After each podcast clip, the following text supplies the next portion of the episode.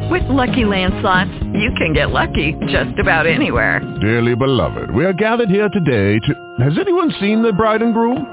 Sorry, sorry, we're here. We were getting lucky in the limo and we lost track of time.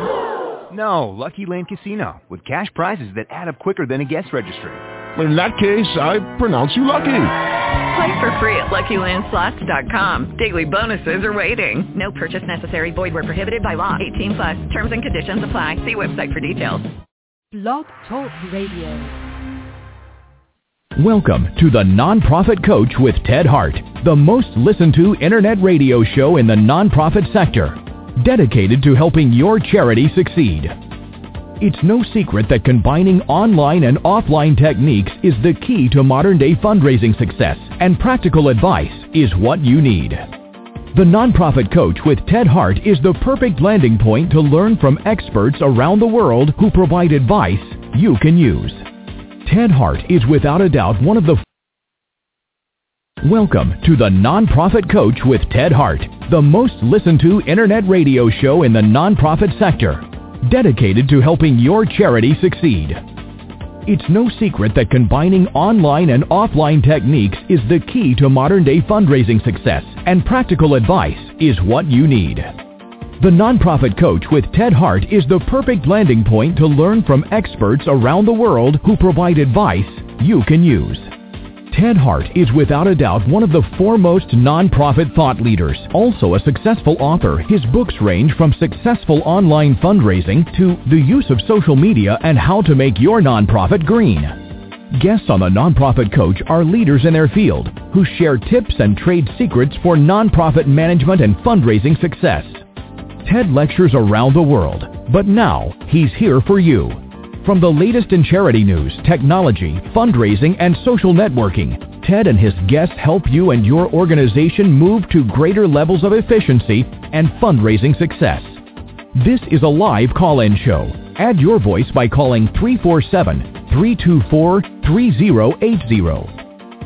After the show, you can find all our podcasts at tedhart.com. Click on Radio.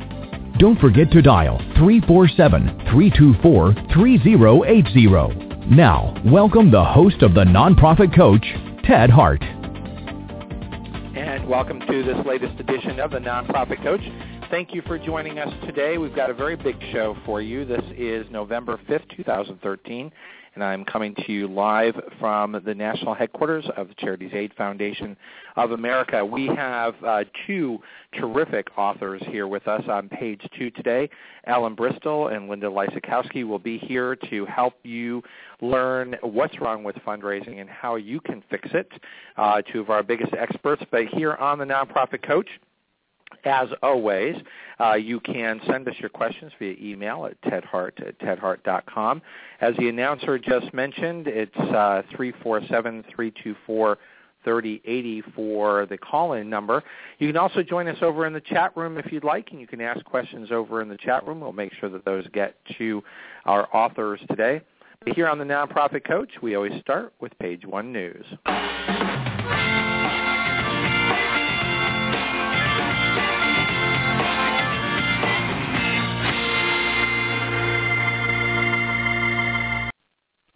As always on page one news, you can follow along by uh, going to tedhart.com.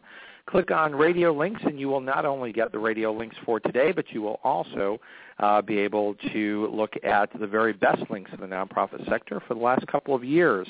Uh, first up, I just want to remind you that we do have a partnership with LinkedIn. Uh, we do host the People to People fundraising site over on LinkedIn. And as of today, we have 2,554 members. Uh, so join your colleagues over on LinkedIn in the People to People fundraising group hosted by the nonprofit coach. Uh, also want to just remind you that uh, we have now surpassed 2,200 followers on Twitter to be exact, 2,231. You can join us at Ted Hart on Twitter, and you will not only get updates uh, about this show, uh, make sure that you get advance notice of all of the uh, radio links and all of our guests coming up on the show, but other important information regarding the nonprofit sector, follow us over on Twitter at Ted Hart. Next up here on uh, page one news is the announcement from Amazon. Uh, Amazon has a new program called Amazon Smile. Amazon Smile is a simple and automatic way for you to support your favorite charitable organization every time you shop at no cost to you when you shop at smile.amazon.com. They claim it'll be the exact same low prices on all their items, but uh, with the added bonus that Amazon will donate a portion of the purchase price to your favorite charitable organization. So make sure that your organization um, is uh, signed up appropriately. You can choose uh, um, all of the uh, the sites that uh, that are over on GuideStar, 501c3 uh, public charitable organizations can be searched. So go and check it out. Uh, if you represent uh, an organization, you can go directly to org, that's O-R-G, Dot Amazon.com to learn how to register and receive donations from the Amazon Smile Foundation. And you can get all of this information over at tedhart.com. Click on radio links and learn all about the new Amazon Smile program. Uh, next up here on the Nonprofit Coach over in the radio links, you'll be able to get information about how the Intel Foundation uh, is using Twitter uh, to help plan grants. The Intel Foundation plans to award $100,000 in education grants to celebrate its 25th anniversary and has turned to Twitter for advice on what programs and organizations to support. According to Wendy Hawkins, the fund's executive director, quote, we thought it was a great opportunity to engage in a conversation with people who don't really have the opportunity to have a voice in donating that kind of money. We also thought it might be some really great ways to get good ideas that we just wouldn't come up with on our own. So go over to tedhart.com, click on radio links, and learn how you, if you're an education organization, can be part of this conversation, but also to learn how Intel is using Twitter for their grant writing. We've got two um, uh, announcements here uh, from uh, from Facebook that we want to share with you. But before we do that, this is uh, time for the CFRE Minute once a month. Eva Aldrich comes and joins us, and over in the radio links you will find a direct link to CFRE.org. Eva Aldrich, thank you again for joining us here on the Nonprofit Coach. What's going on over at CFRE?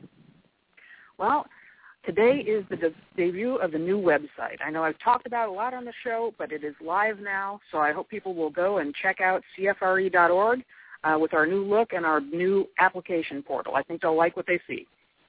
That's terrific. Well, we do have a direct link today. When people go, uh, what will they see? What's different? And uh, how does this uh, uh, make a difference for CFREs or those who should be applying?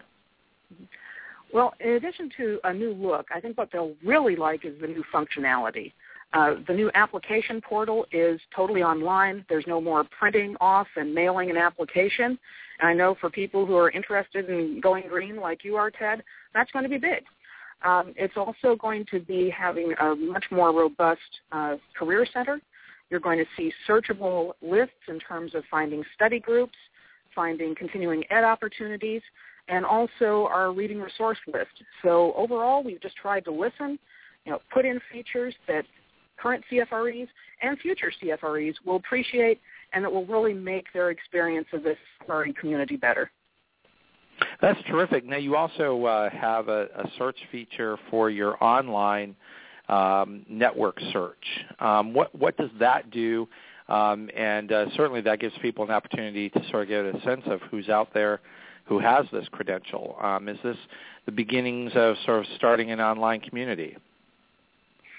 Uh, you know, we've got a couple different online communities going with uh, Facebook and also with Twitter. Um, and you're right, there is that searchable feature too for people who are looking for CFREs. So overall, let us know what you think. Let us know what more you'd like us to do, uh, because that's one of the things we're committed to. Um, it's not just about the technology; it's about what technology can do to really connect people and make our community. Yeah, we strong. think that that's important because now all around the world, if you're looking for an expert, someone who is certified to be knowledgeable in the fundraising field, you now have uh, a searchable database that you can find someone nearby. Absolutely. And also, worldwide, people can now take the CFRE exam. Uh, it's available now in 80 countries. So that's also exciting, and I think just goes to speak to the way fundraising really is an international profession, and it's it's something that even though people practice it in different parts of the globe, there's a lot more in common than there are differences. So we're excited to be a part of, of pulling this international community of fundraisers together. Well, and that that's significant. Say that number again: 80 countries that uh, now uh, can qualify for taking the exam. Right, it's available. So that's very exciting. It's uh, good to go to various conferences and let people know that now they can take it in their own backyard. We've been getting excellent feedback. And again, just all part of really fulfilling our mission to promote best practices in ethical fundraising. Well, as you know, here on the Nonprofit Coach, we're extremely supportive of the CFRE movement and uh, believe that those who do qualify uh, should be seeking certification because it does increase credibility in our sector and also uh, demonstrates your own personal commitment uh, to ethical and professional fundraising. What are the uh, the baseline qualifications that my listeners today, if they meet those qualifications, they should start thinking about taking the exam? They should have five years of experience as a professional fundraiser they should have uh, continuing education. We have a point system. You can take a look at our site to see where you fall. They also need to be able to document their fundraising experience in terms of dollars raised and or communication or management projects that contribute to the fundraising bottom line at their organizations. And they have to show that they're involved in, in volunteer service to their communities. Oh, that's terrific. So uh, sort of a full service in, in terms of 365 degrees of what makes you a good fundraiser uh, and also show your commitment. Uh, Eva, thank you so much. We always look forward to having you here every month on the Nonprofit Coach for the CFRE Minute. We'll look forward to having you join us again next month. Great. Thanks so much, Ted. It's always a pleasure to be here. You bet. Take care. And we're back here on page one here on the Nonprofit Coach. Again, you can follow along uh, on uh, at tedhart.com with all of the radio links for today. As promised, we have uh, two announcements from Facebook. Uh, first of all, Facebook, um, is, it turns out, and this is going to be good news for our two authors uh, today, is a uh, studies show that Facebook drives the most traffic to publishers, beating out Twitter and Reddit. Uh, and uh, we've got a report for you today that uh, Facebook is number one in driving traffic for publishers. The world's largest social network directed 10.4% of all traffic to websites this past September, according to uh, data from 200,000 publishers. Uh, so for those of you who are waiting for Facebook to fail, uh, waiting for Facebook to no longer work, um, you do want to be paying attention to how it can be used to drive uh, traffic. So if that's what you're looking to do is to increase your visibility, Facebook is still a great place to be. And that's followed, by the way, uh, in uh, in this uh, in this study by Pinterest. Uh, so Pinterest is beating out Twitter uh, in driving traffic for publishers. And this is just one indication of how the social networking sites can drive traffic. Uh, next up on the Nonprofit Coach here on page one, uh, we have for you 14 Facebook tools you didn't know exist. Uh, some of them are things like your activity log. There's a whole host of uh, services that can be important to your overall program, uh, such as ad, the ad creation tool, the App Center, um, how you can browse uh, through the content on uh, Facebook. Um, you can also track the conversion rate of uh, services that you have for various audiences that you may be tracking. Um, you can export your calendar uh, to Facebook. Um, and they also uh, uh, have, of course, a Facebook desktop chat that can be used by nonprofit organizations as well. So follow along to tedhart.com. As I said in this article, we're not going to go through the whole detail for you, but 14 Facebook tools. It is a powerful tool and one that you should uh, be considering as part of an overall program for online success. Uh, check that out at tedhart.com. Uh, next up here on uh, page one news comes to us from TechSoup. This is an important topic, particularly for those of you who are looking at budget time and looking to increase the efficiency of your nonprofit organizations. New solutions that can help streamline communications and spare the environment. So unified communication options for nonprofit organizations. What we're talking about is unifying such things as voicemail and fax, SMS messaging, instant messaging, bringing all these into a platform that's easy to manage. And uh, TechSoup is outlining how you can use voice over IP uh, the use of broadband internet connection to facilitate your telephone communication, and how all these things can be brought together into a unified solution, including electronic fax services, voicemail to email, online services, and the like. So check that out over at tedhart.com. You'll also find in our radio links today, also from TechSoup, five tips for visually enticing nonprofit websites. Now, we talk a lot here on the Nonprofit Coach about the six pillars of success. Uh, number one pillar of success, of course, is a well-designed website. Uh, definitely go and uh, check out um, these really terrific tips uh, and examples that they are sharing with you over uh, at uh, tedhart.com. Click on radio links. Look specifically for the five tips for visually enhancing nonprofit websites. You can turn a mediocre nonprofit website into an engaging, high-traffic destination. Go check that out at tedhart.com. And that does it uh, for today for our page one news. That means it's time for page two.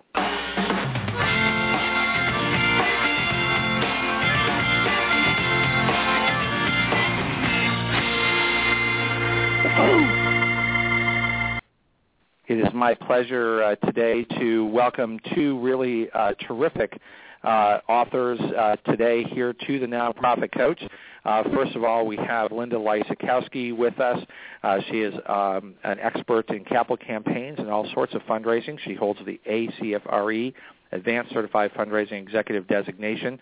Um, and for 19 years plus, she has been a philanthropic consultant. Uh, she has written many books and is a graduate of the AFP's Faculty Training Academy and has received two, and this is very, very impressive, two AFP research grants. She uh, has received the Outstanding Fundraising Executive Award from both the Eastern PA and Las Vegas chapters, and I think she actually may have an announcement uh, for us uh, soon on maybe another uh, accolade that uh, that will come her way. Uh, and uh, our other uh, author today is Ellen Bristol. She is the founder and driving force behind Bristol Strategic Group, a Miami-based company that she launched in 1995 with over 27 plus years uh, career in sales and marketing for top-tier mainframe computer companies. Uh, she has managed major deals with millions, um, like a major gift officer. So Ellen um, has written, uh, uh, I think, a, a, couple of books here, and is uh, certainly one of the top experts. Putting her together with Linda Lysakowski brings them uh, to us today here on the Nonprofit Coach and their terrific book, The Leaky Bucket what's wrong with your fundraising and how you can fix it. So welcome here to the Nonprofit Coach, Ellen Bristol and Linda Lysakowski. Thanks, Ted. It's a pleasure to be here. Well, yeah, it's great. Thank and, you so much, Ted. Well, thank you. I'm, I'm, I'm actually going to start off with uh, with Linda because I'm going to take a step back um, uh, before we start talking specifically about uh, about this terrific book. Um, in that, Linda, this is part of a series, um, the In the Trenches series. Um, tell us a little bit about that before we get into this terrific book. Sure. The In the Trenches series is published by Charity Channel Press, and some of you probably are aware of Charity Channel along with Ted Hart's nonprofit coach. Uh, many people connect online through Charity Channel.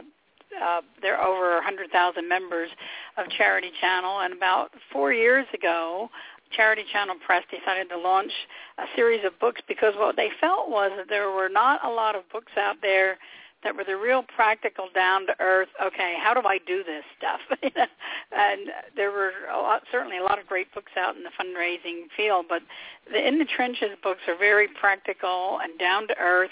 And I've published several through there, and, and I love um, the concept of this because so many of us are out there in the trenches and we need to learn as quickly as possible. So our books are all relatively, um, I, I wouldn't say they're small books, but they're relatively short, easy to read, lots of examples about how things worked and how things didn't work. And, and Ellen and I in this book have certainly witnessed several of nonprofits who have gone astray because they haven't measured their success very carefully. So we were really delighted to be a part of this In the Trenches series. Yeah, and, and uh, Ellen, um, coming directly to um, the the leaky bucket, and uh, you and, and Linda being part of this in the trenches uh, series, what was the genesis of this particular topic um, in terms of what's wrong with fundraising? So I gather that uh, you know there's sort of an evaluation element that nonprofits need to do, but then how to fix it. So it's not just telling you what's wrong, sure. but, but what's the practical advice to fix it. So how did this come together? Well, it's kind of an interesting story, which Linda and I both like to tell. Um, I had developed the Leaky Bucket Assessment, which is an online tool. Uh, it's free. It measures nine standard business practices that either uh, contribute to or detract from the productivity of your fundraising efforts. And I had published a 30-page ebook called Demystifying Fundraising, one fine day, I got a call from Linda Lysakowski, who I had never heard of up to that point, who said she wanted permission to review um, my little ebook for Charity Channel. And then we got to talking, and I told her about the leaky bucket assessment. And I'm sure you remember this, Linda. I yes. said to her, well, it, it's kind of a way to figure out what's wrong with your fundraising. Whereupon Linda said to me, hey, that's a great title for a book. What's wrong with your fundraising? And and then one of us, I don't remember who, said, and how you can fix it. So I said, that's a great idea. Let's write a book. And Linda said, I know how to write a book for Charity Channel's in the Trenches series. And the next thing we knew, poof, we had written the proposal. It had been accepted. And in 90 days, with ever, without ever meeting each other face to face, we had submitted the complete manuscript. Well, that that's uh, that's what you can get when you have two powerful voices and years of experience. Uh, that once you start putting it down on paper, of course, the experience just comes out uh, onto the pages. Um, so, but right. you started off with the concept of the leaky bucket. Um, so, tell us tell us sort of where that starts. Okay. Um, it started in a very pragmatic way. I wanted to attract more traffic to my website, the website for my consultancy. Even though I have a for-profit background, I now specialize in consulting to the nonprofit sector. And I thought, oh, here's a nice idea. Let's ask people to fill out an interactive uh, tool that'll tell them where they are little did I realize that I was choosing um, uh, items to evaluate that haven't been examined in the nonprofit sector. They, they are looked at frequently in the sales uh, arena, in you know, in for-profit businesses, but they hadn't gotten a lot of attention on the on the nonprofit side. And so I had rapidly come to understand that this was information people wanted because they kept finding out they didn't have things that the leaky bucket measures, including a carefully documented ideal donor profile or performance targets for acquiring, retaining, or upgrading donors. In fact, not all of them even had a case for support. That was one of the biggest surprises to Linda and me. So um, by the time we had our initial conversation, I had gathered about 70 or 80 surveys, and I put together a little presentation and shared it with the members of my AFP chapter. We now, uh, by the time we um, published the Leaky Bucket book, we were able to examine uh, the results of over 400 respondents to the survey. And we can tell you, they don't get very good scores. well, and, and why do you think that is? Because th- this seems to be, um, you know, a, a topic that comes up regularly in uh, in terms of relatively low scores for nonprofits. I, is this an issue of the professionals not being prepared, or nonprofits not being prepared? I think it's an organizational problem that has and it needs an organizational solution. The nonprofit professionals that we know and work with are wonderful people who work tirelessly to bring in the money to fulfill the mission.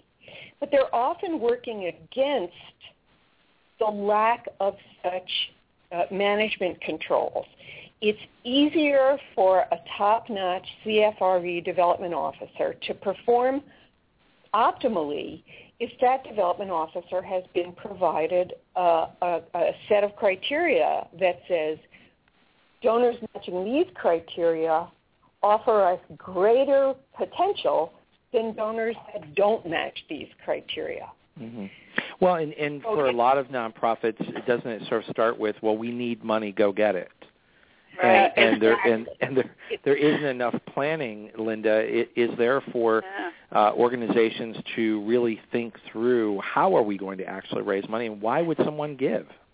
Right. I think what we have found is that many organizations, nonprofit organizations, fall into the trap that um, you know Einstein defined insanity once as doing the same thing over and over again and expecting different results. And I think, unfortunately, this is what happens. Boards and CEOs who maybe perhaps themselves don't have a good grasp on philanthropy and the techniques involved in fundraising expect things to happen differently. They hire a new director of development and think that, that person is going to work miracles, but they haven't Mm-hmm. really taken the time to assess what they've been doing in the past. And both Ellen and I come from corporate backgrounds, her in the um, computer industry and me in the banking industry, both of which are industries where evaluation and constant examining what you're doing is just necessary to survival.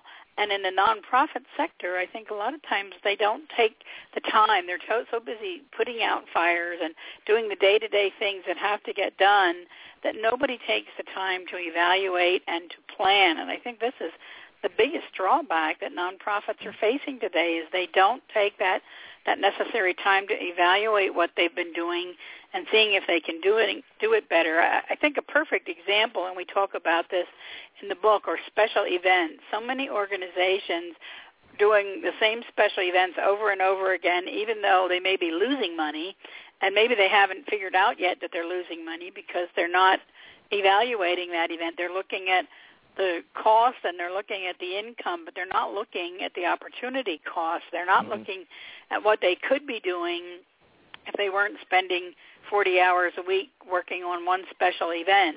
And I think a lot of times that's where these nonprofits fall into the trap of doing that same thing over and over again, and yet somehow expecting that it's going to get better, and it just doesn't. Well, I had the uh, I had the opportunity, and again, thank you, Linda, to have lunch with Linda this uh, past weekend.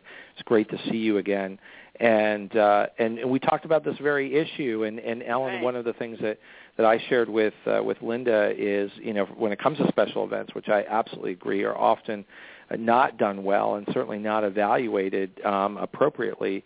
Um, is that special events should be very clear to the, the, the mission of that special event, where it fits within the overall program, and it should only be partly fundraising, and certainly should be uh, partly prospecting uh, and information about the organization. So there's a PR uh, fundraising uh, combination to these special events, but they they end up as as Linda just said, sort of over and over again doing the same thing because it becomes more about cash flow and not even stepping back and saying, well, what's the opportunity lost? by devoting so much of our time, energy, and treasure to this special event as to other types of fundraising we might succeed in. Well, it's interesting to note that the special event question is part of the leaky bucket assessment. In fact, it's the last of all of the questions. The question is, is posed thusly, or the statement. What practices does your agency use when fundraising results fall below desired levels? And 54% of our sample said throw more special events. Yes. Now, that is not a way to deal with undesirable results. The way you deal with undesirable results is you uh, trace back what you're not doing right. You don't you don't run around like Chicken Little, the sky is falling, and say, quick, let's have another lunch and golf tournament, rubber ducky race, cow chip bingo, or whatever. So Linda has a great list of nutty special event titles. um, and so it, it became clear to us that a lot of nonprofit executives are, uh, especially senior leadership and, and uh, at the board level, are out of their depth when it comes to raising money. All they know is we have enough money, we don't have enough money, and when we're on the don't have enough money side, let's panic. And we all know, even those executive knows, executives know that's really not a good thing to do. But yeah, and, and I think we all know. Available. Yeah. Yeah, I think we all know there's there's in most uh, communities there's at least one or two organizations that just have the reputation of sort of chewing up and spitting out uh, development officers. And I think it goes back to the concept that, that both of you have talked about, and that there isn't this evaluation of are we ready? How are we organizationally raising money? They're they're sort of looking for that wizard uh, who's going to come in and even in a badly organized way uh, will somehow raise money.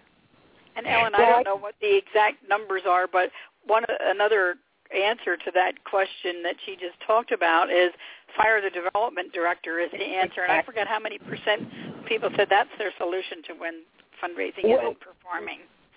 Actually, it was about 15%, which, if you ask me, is 15 percentage points too high.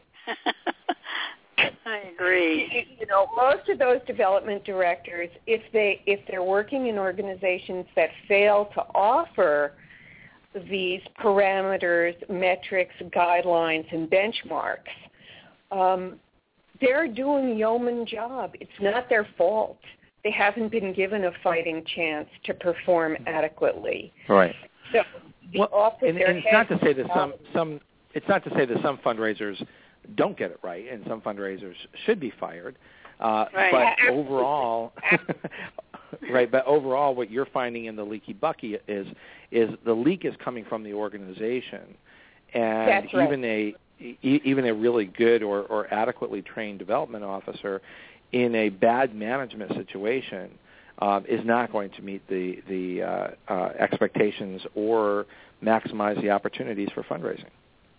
Right. You know, when when I was in the when I was in the computer industry, um, I learned something very important.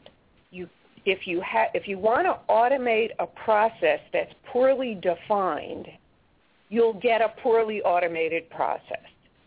You know, it's the old expression some of some of us may recall: garbage in, garbage out. Right. So, if, if there's a perfect analogy here between setting up your automation and uh, you know willy-nilly just sort of poking around and making a wreck out of it and asking well-trained dedicated motivated professional staff to go out in the cold cruel world and work without a net it's just not fair so what is the answer um, as it comes to your book and so the part of the evaluation um, is doing the review of of how are you raising money, and then break each one down to um, the elements of whether or not that you're maximizing those opportunities, or you're what Linda just doing it out of habit. I think that the answer is really two steps. It's exactly what the book says. First, finding out what's wrong with your fundraising, and then deciding to do something about fixing it. And there's several areas besides the special events and some of the things that we've talked about already. There are some other areas that really stood out to us, like Ellen mentioned already, how few people even have a case for support for their organization, and that's right. one of the basic foundational tools you need. You mentioned earlier in page one the importance of a good website. I can't tell you how many times I go to an organization's website that is so poorly designed that sometimes I don't even know where the organization is or what their mission is. So right. just some basic things like looking at websites and other forms of public relations that you do, looking at your case for support, looking at your donor profile. Sometimes we talk in the book about chasing donors that we call DOA. They're they're never going to amount to anything, and yet you know we keep pursuing those same foundation grants, even though those foundations are never going to fund our type of organization because they just don't fund that type of project or that type of program um, individual donors. Sometimes we're chasing donors that really aren't worth our our time to be blunt about it. Um, mm-hmm. Looking at the role well, and how many organizations are things. yeah, how many organizations are out there that are still sending direct mail or email appeals to someone that gave ten dollars five years ago?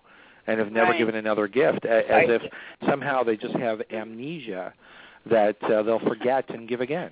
Exactly. That's exactly right. And the so flip there, side that of whole that evaluation tool is so important to who should you be asking. Well, one thing that's very difficult for everybody to do is to walk away from somebody you think is a prospect. And if you and it's even worse in philanthropy because usually the people are going to be nice to you. They're going to be welcoming, they're going to be friendly but you're not going to get anything from them. And somehow or other, it's tough psychologically for all of us to say, this isn't worth my time and effort any longer. But having those management controls in place that say, listen, this guy scores too low to bother. If he writes us a check, goody for us, but it's too expensive for the development officer to to drive around town and buy lunch for that person because nothing's going to happen. Nothing's going to happen, and understanding how to to uh, uh, to make that evaluation. Uh, Ellen and Linda, we're going to be right back after the break, and when when we come back, I want to keep exploring the direction that you're going in, uh, because you make the case that only 23% of nonprofits make use of a documented ideal donor profile. And I think that that concept that what you were just talking about, pursuing unqualified donor uh, prospects, is, is, perhaps one of uh, the biggest areas of the leaky bucket. So we'll be right back after this break.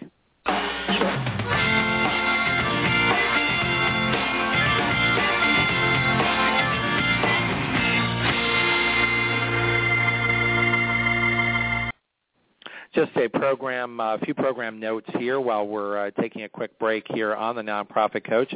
Uh, next week on, uh, or the, the next, yeah, next week on November 12th, uh, we will have John Greenhoe with us, and he, his topic is going to be major donor discovery calls. So certainly uh, that ties into our topic today in uh, fixing the leaky bucket. So we're going to learn more and go in depth on that topic next week.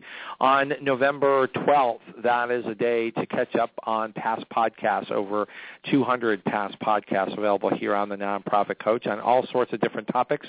Uh, you can go to tedhart.com and find all of the podcasts, but we will not have a live show on November 19th. Rather, we'll be back just before Thanksgiving on November 26th 12 noon Eastern with Deborah Kaplan Polivy, uh, who's going to be here on the AFP Wiley radio show uh, for the donor life cycle map. Uh, and uh, just looking down the road a little bit, don't forget our last show of 2013 uh, before we go on the holiday break. Of course, every year our last and holiday show is Kay Sprinkle Grace. And Kay Sprinkle Grace will be back to talk about your New Year success plans. She'll be with us on December 17th. So those are a few uh, program notes. We're going to uh, get a quick um, update here on uh, information available uh, over on uh, Google, uh, on the Google Nonprofit Program, and then we'll be right back with our page two guests. Every day, millions of people are online, many of whom want to help, volunteer, and donate to a good cause. Nonprofit organizations can use many Google tools to reach potential donors around the world and raise more money. And as an approved nonprofit, it doesn't cost a thing. It's all free. Google Grants helps you promote your website with free advertising on google.com through the AdWords program. With Google AdWords, you create ads and choose words or phrases related to your nonprofit organization. When people search on Google using one of your phrases, your ad will appear next to the Google search results under the Sponsored Links section.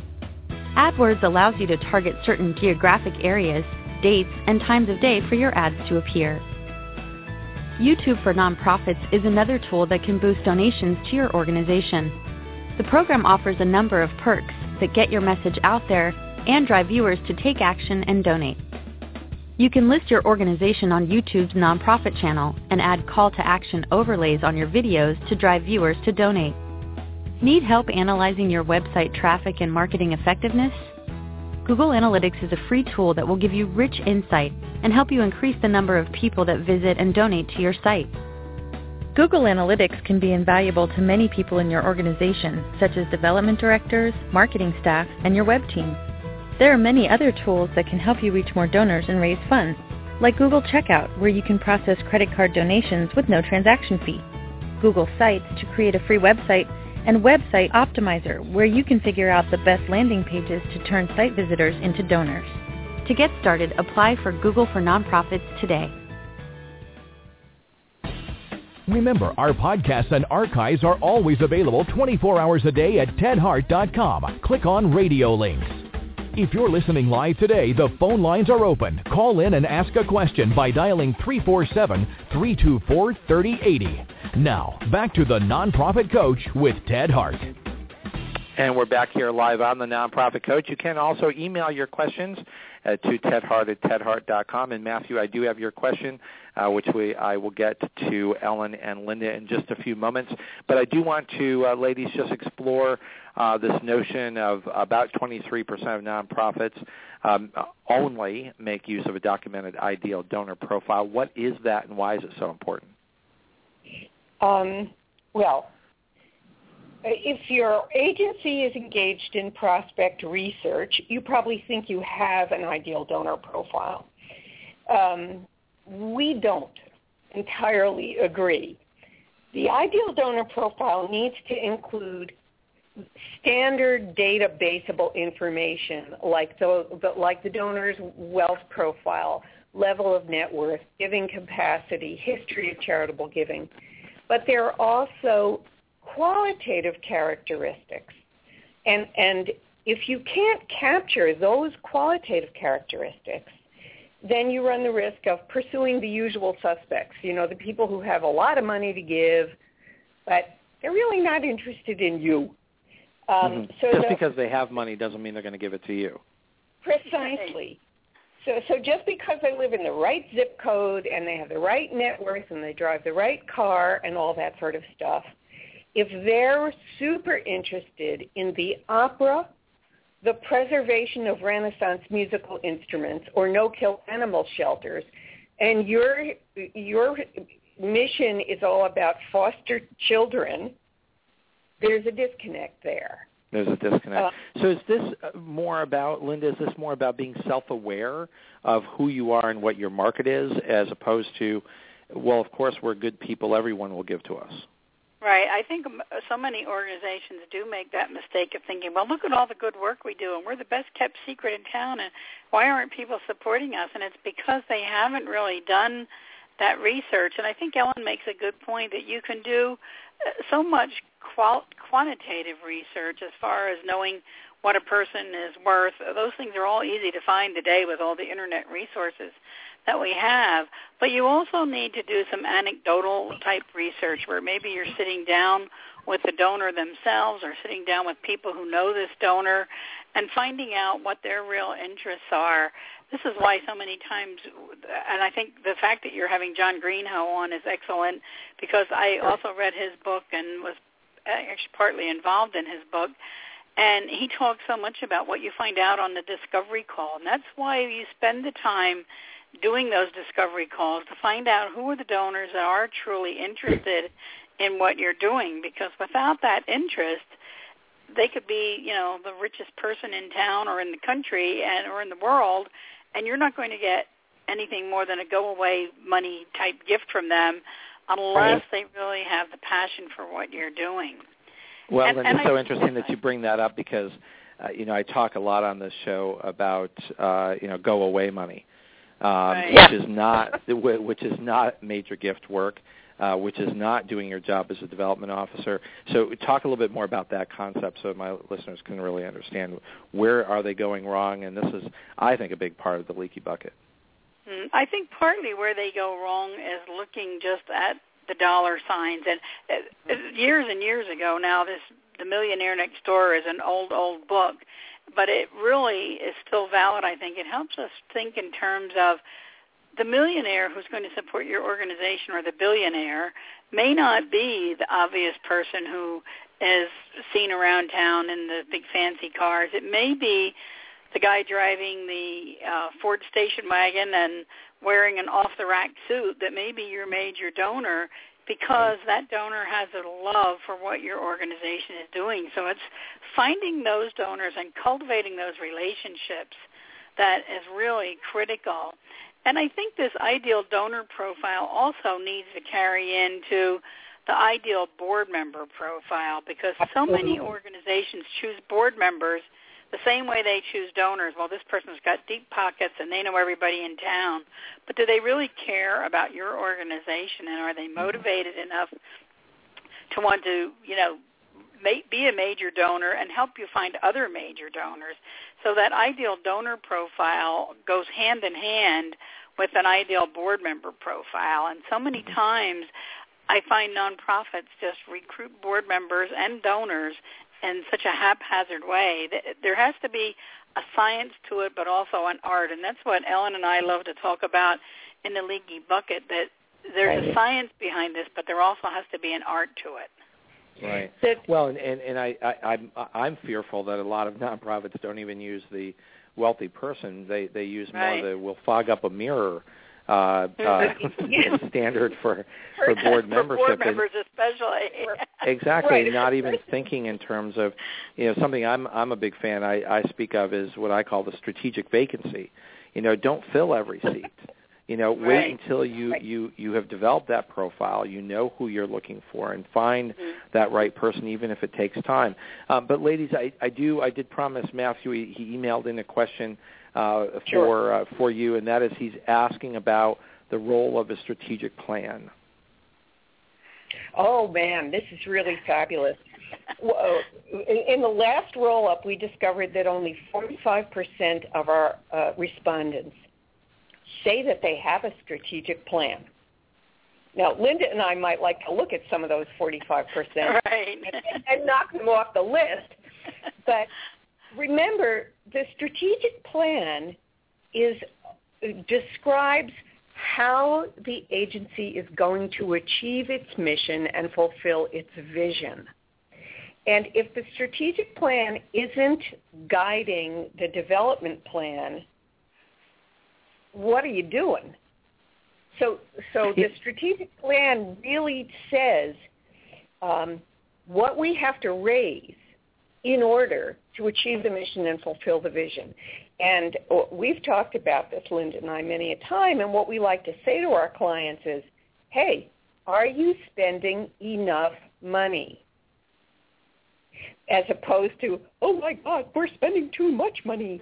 So we, we really need to be looking at the strategic plan.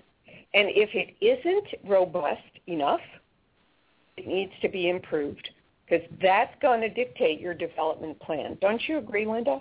Yes, and what I've always said, and by the way, that statistic of people who have strategic plans, if 40 some percent only have strategic plans, you can probably bet that only 4% of those people have development plans because when right. when we do uh, presentations on this topic and we ask people for a show of hands of how many have a strategic plan, usually more the majority of the room raises their hand, but when you ask them if they have a written development plan, it's a much smaller percentage. But I think with all of these plans, whether it's a strategic plan, a marketing plan, a development plan, what happens is nonprofits are really good usually at setting goals and objectives, but they don't convert it into an action plan, and it needs to be right. converted into who's going to do this task, um, when is it going to get done, how much is it going to cost, or how much are we going to raise through it if it's a fundraising activity. And that's where I think most strategic plans go awry is because right. they they develop a strategic plan because some funder told them they had to do it, or a board member said we need a strategic plan. And once it's over, everybody goes, "Oh boy, well that's done. We don't have to worry about that for another couple of years." And they put it on a shelf somewhere, and it literally gathers dust. I can't tell you how many times I go in to a, an organization, ask for their strategic plan, and they have to dig around somewhere for. Uh, I think we have one somewhere, but we're not quite sure where it is or what it well because said. they get they get bogged down in in the the details of running the organization and fail Right. to realize that i- is is this plan even realistic is it likely to have any depth uh, within uh, a development plan and i think you know that's the point that you're making is that so few of them even have a a development plan that it really comes down to sadly for a lot of organizations the fundraising goal is the deficit Right, exactly. And- You're exactly right.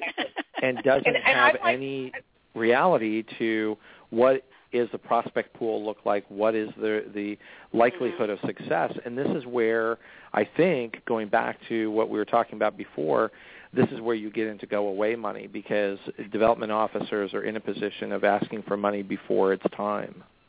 That's and I think with, with your with your strategic plan and your development plans, you can have these great lofty goals, but until you do take it down to the action step phase and say, okay, well, here's how much has to be done in June, and here's how much has to be done in July, and here's how much this person has on their plate.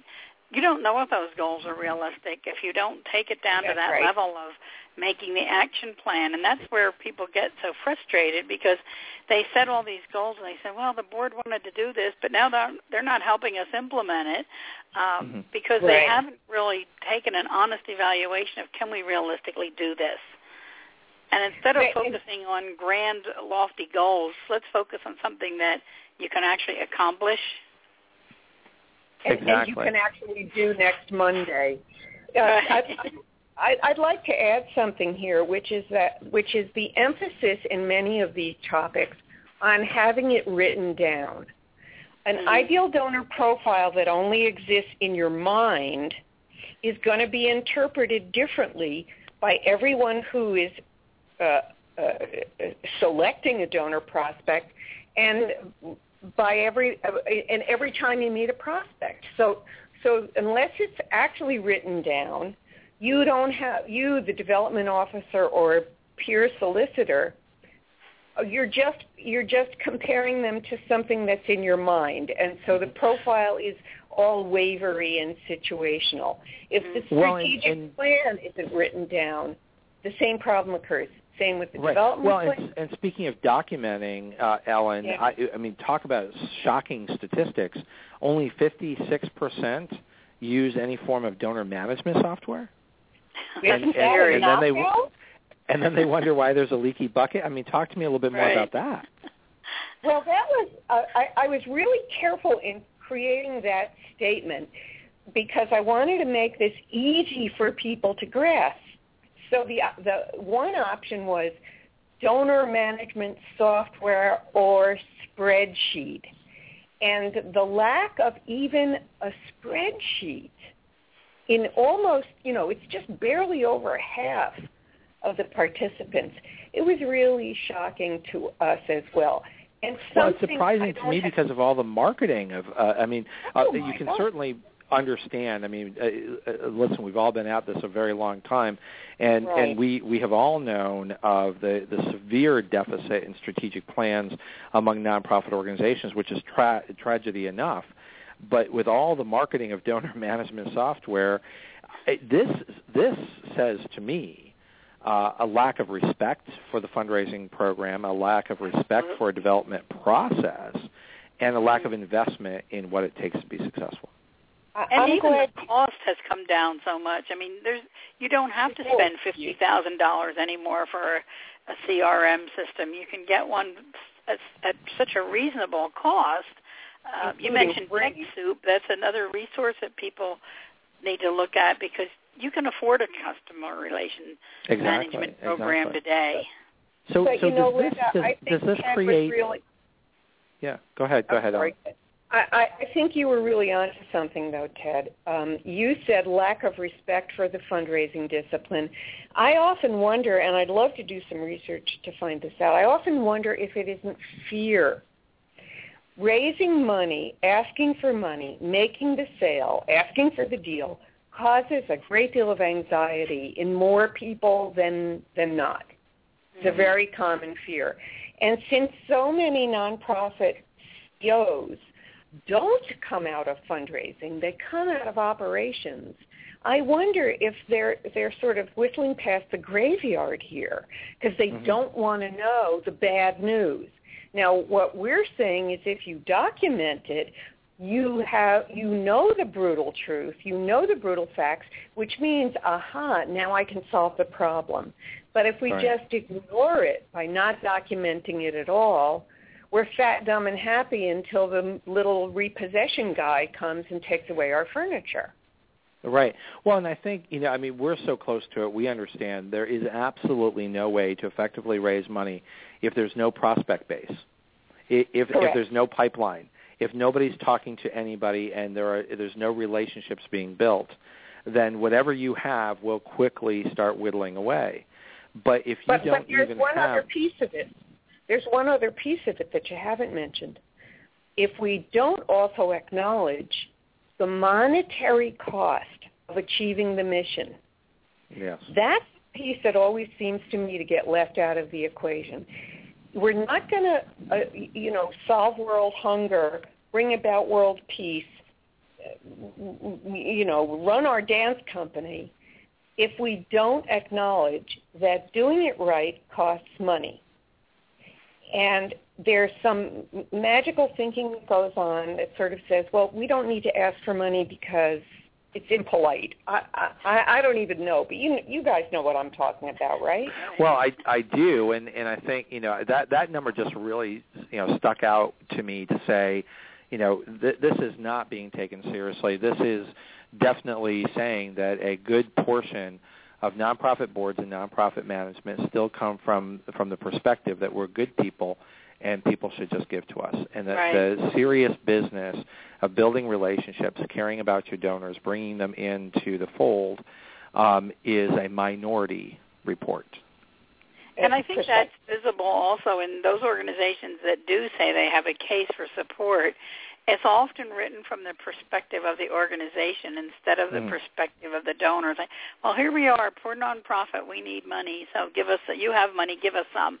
And that's Right. that's kind of the mentality that some organizations take when they're even writing their case for support. Not here's what we're doing to fill a need in the community, and here's why you should be a part of this program, and together we can solve a need. Not just we have needs, we need money, we need money, and that's unfortunately the approach. It really is, and that speaks that speaks volumes to the leaky bucket. Ladies, uh, you need to come back uh, because this has been a fantastic, fascinating discussion.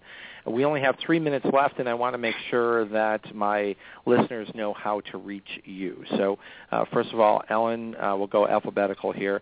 Um, how Okay. can my listeners reach you? My email is ellen at bristolstrategygroup.com, and my phone number is 305-935-6676. And you can find me all over the place on LinkedIn, Facebook, and Twitter. Terrific. And Linda, how can my listeners reach you? Okay, and mine is pretty easy. Linda, and that's L-I-N-D-A, at lindalysakowski.com. Of course, Lysakowski is L-Y-S-A-K-O-W-S-K-I.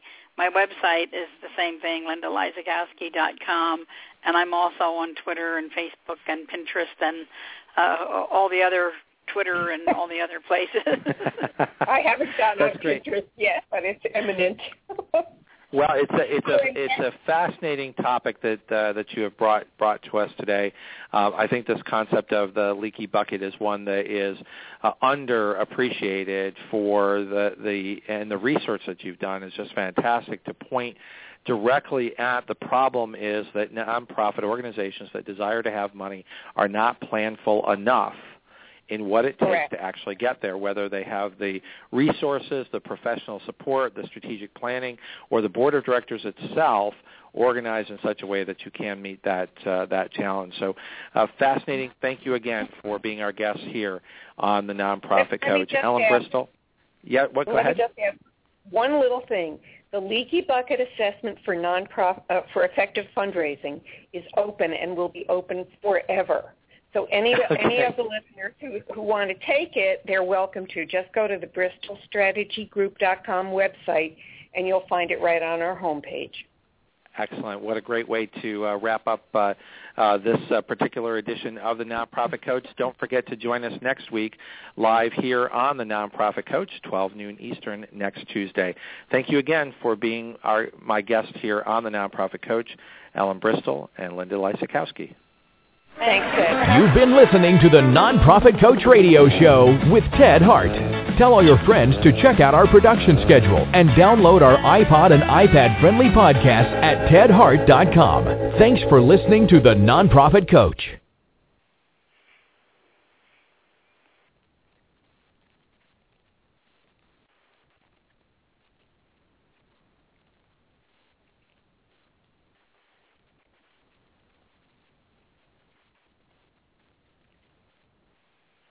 It is Ryan here, and I have a question for you. What do you do when you win?